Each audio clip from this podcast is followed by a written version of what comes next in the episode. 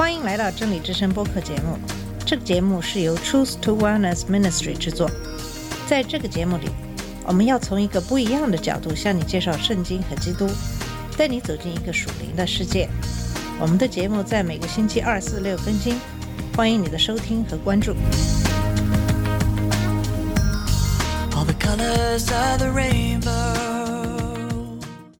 你好，我是马军。在上期节目里，我们讲到了摩西跟法老的第一次对峙。摩西和亚伦按照耶和华对他们说的，告诉法老，让法老允许以色列人去祭拜耶和华。法老不许，并且加重他们的负担，让他们自己拾草做砖，并且做砖的数量不能少。以色列人没有办法完成任务，法老就责怪他们。以色列人就责怪摩西和亚伦，让他们受苦。耶和华晓谕摩西，让他把以色列人带出埃及地。摩西仍然不相信，那么有权势的法老会听他一个牧羊者的话。摩西没有信心，大概是因为当初他在调解希伯来人之间矛盾的时候，他们并不领情，反而将他杀人的事抖了出来。法老知道以后要杀他，这才导致他逃到米甸，在米甸放了40年的羊。在第7章开始，耶和华告诉摩西，摩西站在法老面前就是神的代表。摩西要向亚伦说话，然后亚伦便向法老说话。神的大能和权柄要随着他们所传讲的信息。法老虽然不听，但神必拯救他的百姓。当耶和华把这样的任务交给摩西和亚伦的时候，摩西80岁，亚伦83岁。这个年纪在当今的社会已经是非常老迈了。可是神仍然可以用摩西和亚伦去实现他的计划，彰显他的荣耀。从第7章开始，摩西和法老的第二次对峙。在这一次的对峙里，摩西要借耶和华的手给法老降灾。耶和华警告法老要面对困难。当摩西让亚伦把杖丢下做蛇的时候，法老的博士和术士也用邪术照样行。在提摩太后书3章8节显明，法老的术士是亚尼和祥毕，他们抵挡摩西，模仿摩西和亚伦。可是亚伦的杖吞了他们的杖。神使法老的心刚硬，这不是专权，只是回答法老的顽梗而已。这时开始了第一个灾难。在第7章的14到18节，耶和华吩咐摩西，当法老往水边去的时候，他要正面与法老对峙。尼罗河可能是法老沐浴或游泳的地方。摩西要警告法老，神要用摩西手里的汁把水变成血，河里的鱼都死了，河水腥臭，埃及人就厌恶这河。在17到25章讲的是摩西和亚伦按照神的吩咐去行，他们举杖击打河里的水，尼罗河的水还有埃及遍地的水都变作血，河里的鱼死了，河也腥臭了。那些术士也在其他河照样行。也许他们的作为更加助长法老拒绝摩西，不许以色列人离去。这里我们可以看出，撒旦也是可以模仿神行奇迹的，所以单单靠神迹而信神，这是比较危险的。尼罗河受污染的7天，人们都纷纷挖地取水，这是耶和华降的第一个灾。第7章就到这里结束了。第8章讲了第2个青蛙之灾，第3个狮子之灾和第4个苍蝇之灾。第8章开始，耶和华让摩西告诉法老，若不容百姓离去，必使青蛙糟蹋埃及的四境，进宫殿，上床榻，上百姓的身等等。埃及的穷苦人往往住泥瓦所砌的小房子里，只有1-2个房间，屋顶是用棕树枝做的。富有之人则住2-3层高的房子，周围有美丽的花园与围墙，仆人在底层工作，主人则住在高层。如果青蛙进入王宫的寝室，表示连高层也有了青蛙。埃及全地无一处不受它的滋扰。埃及行法术的也可以变出青蛙来，这样青蛙不就是更多了吗？虽然行法术的可以变出青蛙，可是他们却没有能力消灭青蛙。所以要消除这个灾祸，法老必须求耶和华。他叫摩西拔走这灾。摩西说，任凭你吧，我要何时为你和你的臣仆并你的百姓祈求消灭青蛙，离开你和你的宫殿，只留在河里呢？法老让他第二天就除去青蛙。第二天青蛙死了，他们的尸体发出极厉害的腥臭，法老竟再次硬着心。在第三灾中，地上的尘土变成了狮子，这次行法术的不能变出狮子。在第三个灾祸中，我们看见行法术之人的能力受到神的限制，有一些事是他们所不能的。他们提醒法老说这是神的手段，可是法老非常顽固，他听到再三的警告以后，仍然不肯顺服神，让以色列人离开。每次灾难过去，他都心里刚硬，他越要刚硬自己的心，神就越使他的心更加刚硬。有人会说，只要我见到神迹，我就会信靠神。但是这里我们看到，法老虽然有机会看见神迹，但他仍然不肯相信。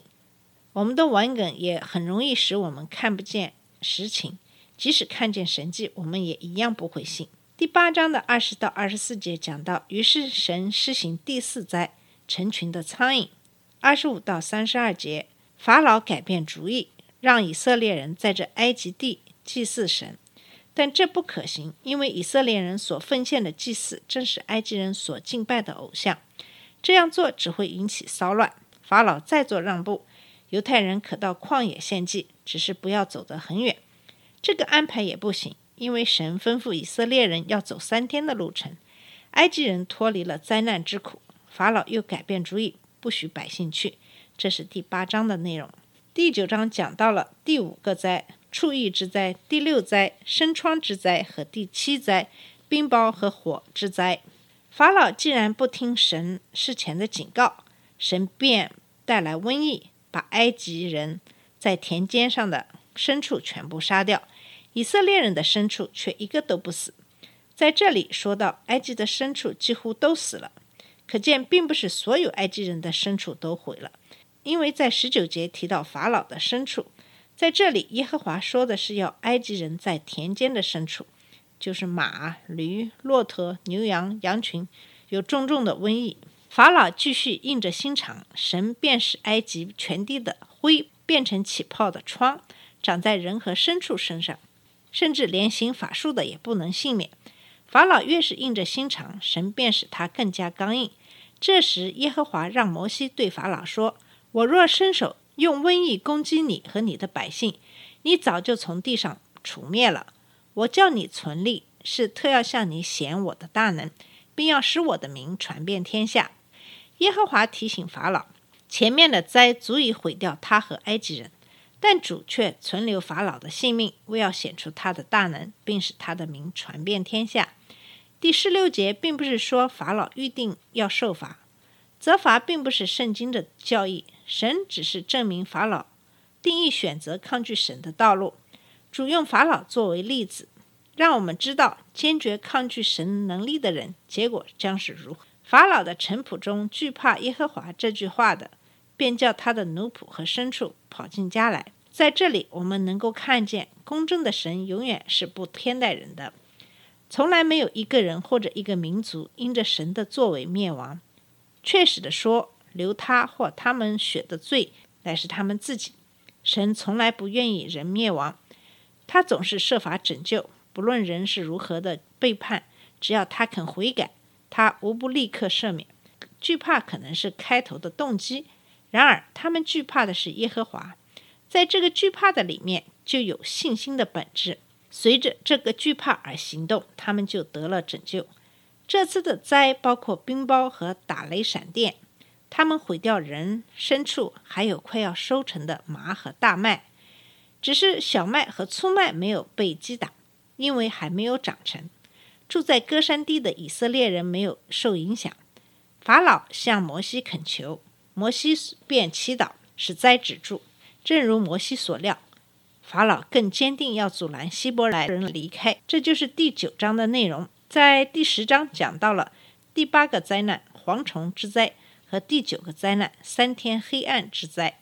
摩西和亚伦警告法老说，蝗虫之灾快要降临，不过法老只允许壮年人去侍奉耶和华，妇人和孩童应该得留在埃及。神绝不容许壮年人在旷野，却让他们的家人仍留在埃及。这次灾乃前所未有的严重，蝗虫迅速遍满地面，吃掉一切可吃的。可见假神塞拉皮斯根本不能保护埃及人受蝗虫之灾。平时蝗虫对人并不造成威胁，甚至能给人在菜肴上添作可口的副食。但是就像许多其他的昆虫和小动物一样，一旦环境有利，它便会吞吃人类所赖以生存的农作物，而威胁人类。在近东和中东沙漠边界之地，蝗虫是比较恐怖的，到现在还是这样。虽然人类有现代的捕杀技术，一旦它们达到全盛，现代捕杀技术估计也不可以阻止。法老表面上愿意妥协，可是却不容以色列人去。在第10章的21到28节讲的是第九灾。第九灾是3天的黑暗，这黑暗似乎摸得着，唯有以色列人家中有光亮，是明显的神迹。埃及人的太阳神却软弱无能，神每次降灾在埃及地上，埃及人都看出自己的神无力阻止。尼罗河的神不能够阻止水变为血，母牛神不能使埃及的大群牲畜免死，太阳神是埃及的众神之子，也不能阻止真神使埃及遍地漆黑整整3天之久。神向以色列人与埃及人证明，唯有他是活的全能的神。法老叫摩西带着妇女孩子同去旷野，但得留下羊群牛群，他以为这样做更能确保以色列人回来，可是这却令以色列人没有祭物献给耶和华了，而祭祀正是他们离开埃及的原因。法老的计谋总是想要寻求和神的子民妥协，但摩西断然拒绝。摩西不愿妥协，可是法老却命令他离开，以后不要在他面前出现。这个最后一句是说，摩西重重地说，你说得好，我必不再见你的面了。法老的意思是说，这是我们最后一次见面。摩西承认，也非常同意他所说的，因为摩西并不想见他。如果法老让他离去，摩西才不愿意来见他。那么这个就是所有的第10章的内容。就在这时，是法老还是心硬，不愿让以色列人离开，这才有耶和华的最后一击。好了，我们今天的节目就到这里了，在下次节目里会跟你讲一讲逾越节的来历。谢谢你的收听，下次节目再见。这里是真理之声播客节目，真理之声是 Truth to Wellness Ministry 旗下的一个节目，由 Truth to Wellness Ministry 制作和播出。如果你有什么想跟我们分享，请给我们发电子邮件，我们的邮箱地址是 truth2wellness@gmail.com。 你也可以直接去我们的网站 www.truth2wellness.com 浏览更多的信息。下次节目再见。